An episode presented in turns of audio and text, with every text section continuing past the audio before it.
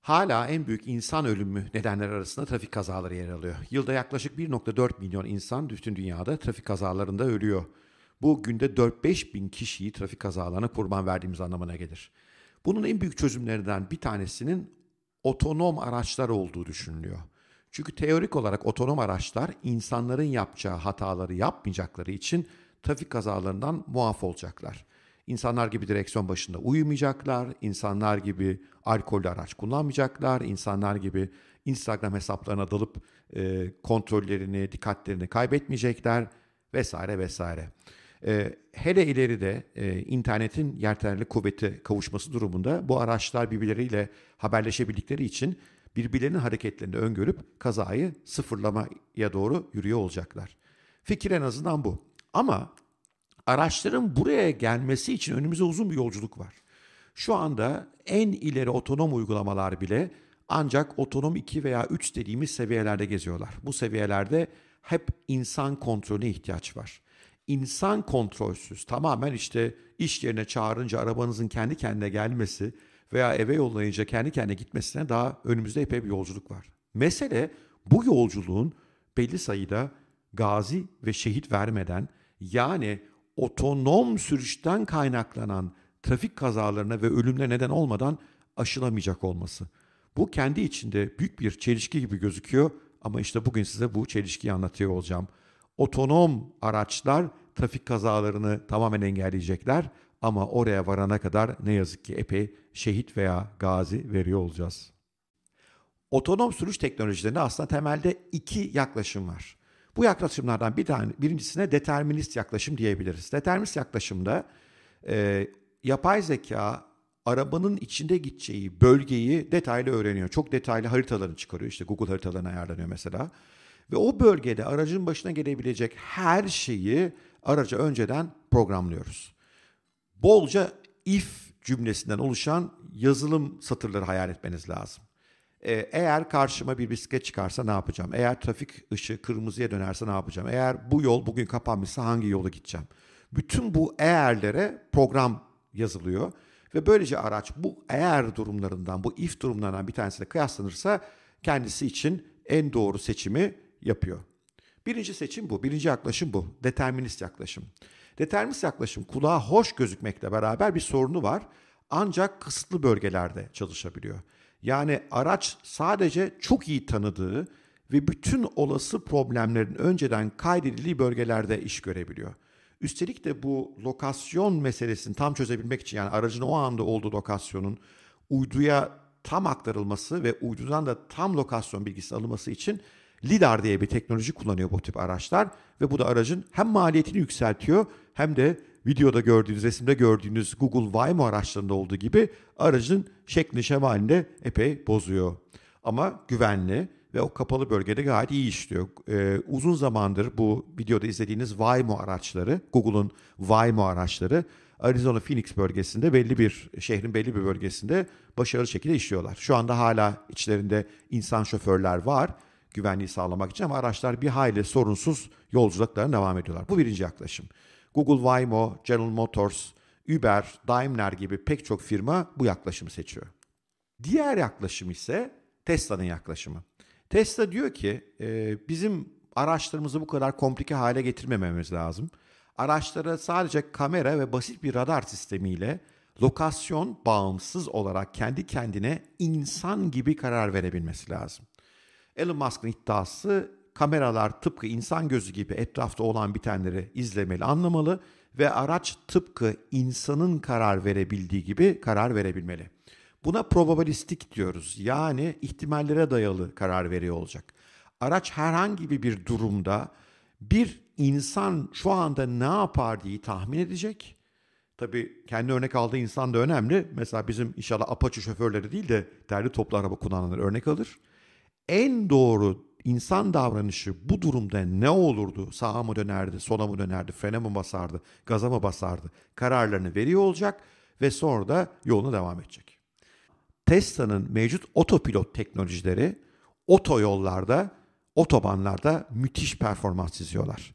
Yani karmaşık ve karar verilmesi zor işleri tam yapamasalar da Bir otonoma çık, otoyola çıktıklarında Tesla'nın otopilotu müthiş çözümler getiriyor. Araç yolda neredeyse hiç insan müdahalesi olmadan gidiyor. Türkiye otoyollarına da gidiyor bu arada test ettiğim için söylüyorum.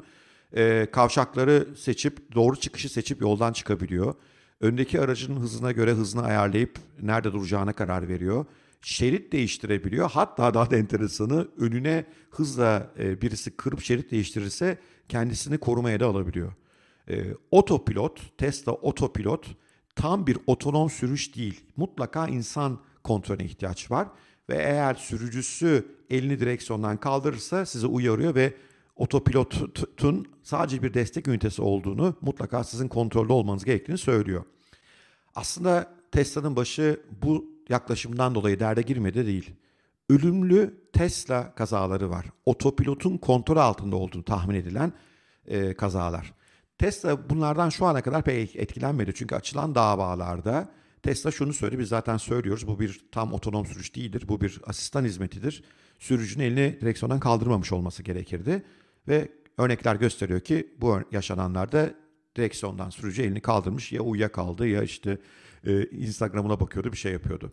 Ve araç da önüne çıkan yeni tehlikeyi algılayamadığı için trafik kazası yaptı. İki tane ilginç örnek var elimizde. Bunlardan bir tanesi ilk aslında ölümlü Tesla kazası. Jerry, Jeremy Banner diye bir e, beyefendi e, ne yazık ki ölüyor. E, muhtemelen uyuyor araçta otopilottayken. Kaza Florida'da gerçekleşiyor ve araç bir e, traktörüre çarpıyor. E, bir diğer kazada ise Joshua Brown adlı bir vatandaş e, yine bir e, trailerin arkasına araç çarpıyor otonom sürüşteyken. E, ilk örnekteki aile, e, rahmetli beyefendinin ailesi Tesla'ya dava açıyor. Ama davayı kazanamadılar çünkü e, Tesla haklı olduğunu mahkemede savundu. İkinci kazada yaşanan iş daha enteresan. Bu Joshua Brown'un ailesi şöyle söylüyor. O ailemiz oğlumuzun otoyol güvenliğinin geleceği üzerinde böylesine pozitif bir etki bırakmasından gururlandı. Yani oğullarını temelde otonom sürüş yolunda bir şehit gibi düşünüp bundan gurur duymuşlar. Ve eğer oğlumuzun bu ölümünden Tesla'nın öğrenecekleri, Tesla otonom sürüşünü öğrenecekleri aracın gelişimini sağlayacaksa biz buna razıyız demişler. Peki neden Tesla otonom sürüş trafik kazalarına karışıyor ve neden gerçekten tam bir otonom sürüşe ulaşacaksak bu kaçınılmaz? Aslında sebebi gayet basit. Biraz önce bahsetmiştim. Tesla'lar e, insan gibi davranmayı öğreniyorlar. Herhangi bir durumda mesela karşılarına bir bisiklet çıktığında o bisiklet sürücüsünün nasıl davranacağını bir insan gibi tahmin etmeye çalışıyorlar. Burada bayağı karışık bir şey. Birincisi o bisiklet sürücüsünün nasıl davranacağını tahmin edecek Tesla. İkincisi kendi davranışına göre o bisiklet sürücüsünün davranışı nasıl değişeceğini tahmin edecek. İşte burada tam bir insan gibi düşünmesi lazım. Bunu programlamak mümkün değil. Peki insan gibi düşünmeyi nasıl öğrenecek? Çok sayıda insanı iş başındayken gözlemleyerek bunu becerecek tabii ki. Ne demek bu? Tesla'nın şu anda yoldaki araçlarında otopilot özelliği zaten var. Ve bu otopilot özelliği sürücülerin yolculuklarda yaşadıklarını sürekli kaydediyor. Sürücünün aniden mesela kontrolü ele almak zorunda kaldığı anları kaydediyor ve buradan bir şeyler öğreniyor. Hangi durumda otopilota güvenilemeyeceğini görüyor. Aynı şekilde sürücünün rahat sürdüğü anları da kaydediyor ve buradan da başarılı özelliklerini keşfediyor. Ve bütün Tesla'lar akşam olduğunda, tabii akşam olmak sembolik bir e, durum, bu verileri merkeze yolluyorlar. Merkezde toplanan bu veriler Tesla analistleri tarafından ve Tesla yapay zekası tarafından inceleniyor ve araca yeni programlar yazılıyor. Sonra da 2-3 haftada bir neredeyse otonom sürüş özelliği Tesla'nın yani otopilot özelliği güncelleniyor. Araçlara yeni yazılımlar gönderiliyor. Tesla sürücüleri, fanatik Tesla sahipleri bundan oldukça gurur duyuyorlar. Çünkü araçlarının her gün geliştiğini görüyorlar. Ne yazık ki ama bu gelişme zaman zaman trafik kazalarına sebep oluyor. Çünkü Tesla aracı aslında bir bebek gibi. Yolda daha evvel karşılaşmadığı bir durum varsa ve daha evvel hiçbir insan sürücü bu durumla karşılaşmamışsa onu anlayamama durumu son derece yüksek. Bu durumda da trafik kazaları olabiliyor. Kesin olan şey şu. Otopilot projeleri, otonom sürüş projeleri bütün hızıyla devam edecekler. Çünkü buradaki ekonomik fırsat devasa.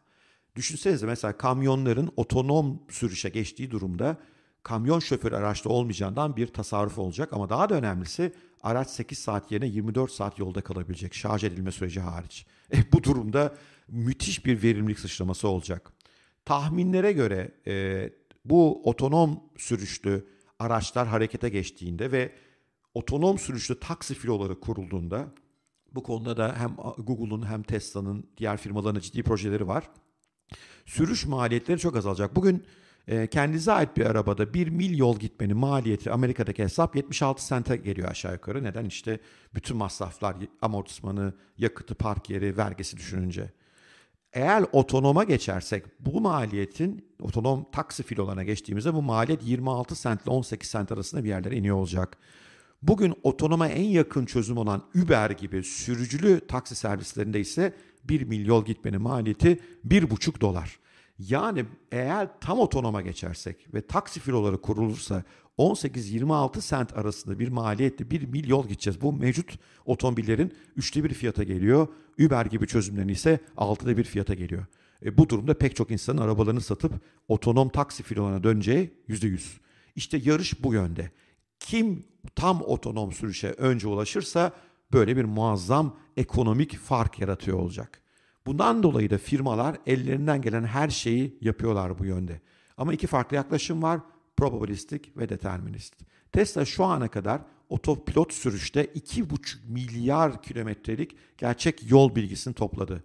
Bu sayede de gerçek insan davranışı konusunda gerçek bir bilgiye sahip. Oldukça e, gerçekçi bir bilgiye sahip.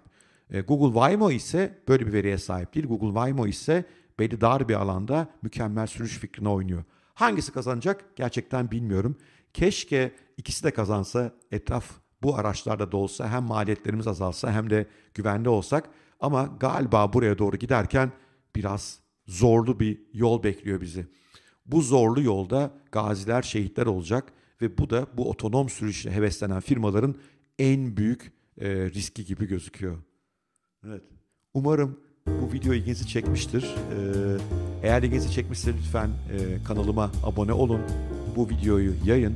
Ben otonom sürüşün dünyayı değiştirecek en önemli teknolojik gelişmelerden bir tanesi olduğunu düşünüyorum. O yüzden bu videoyu hazırladım. Umarım e, siz de e, sevmişsinizdir, paylaşırsınız. Çoğalmasına bu bilginin yardımcı olursunuz. Artı görüşlerinizi, fikirlerinizi, yorumlarınızı da büyük merakla bekliyorum. Hoşçakalın.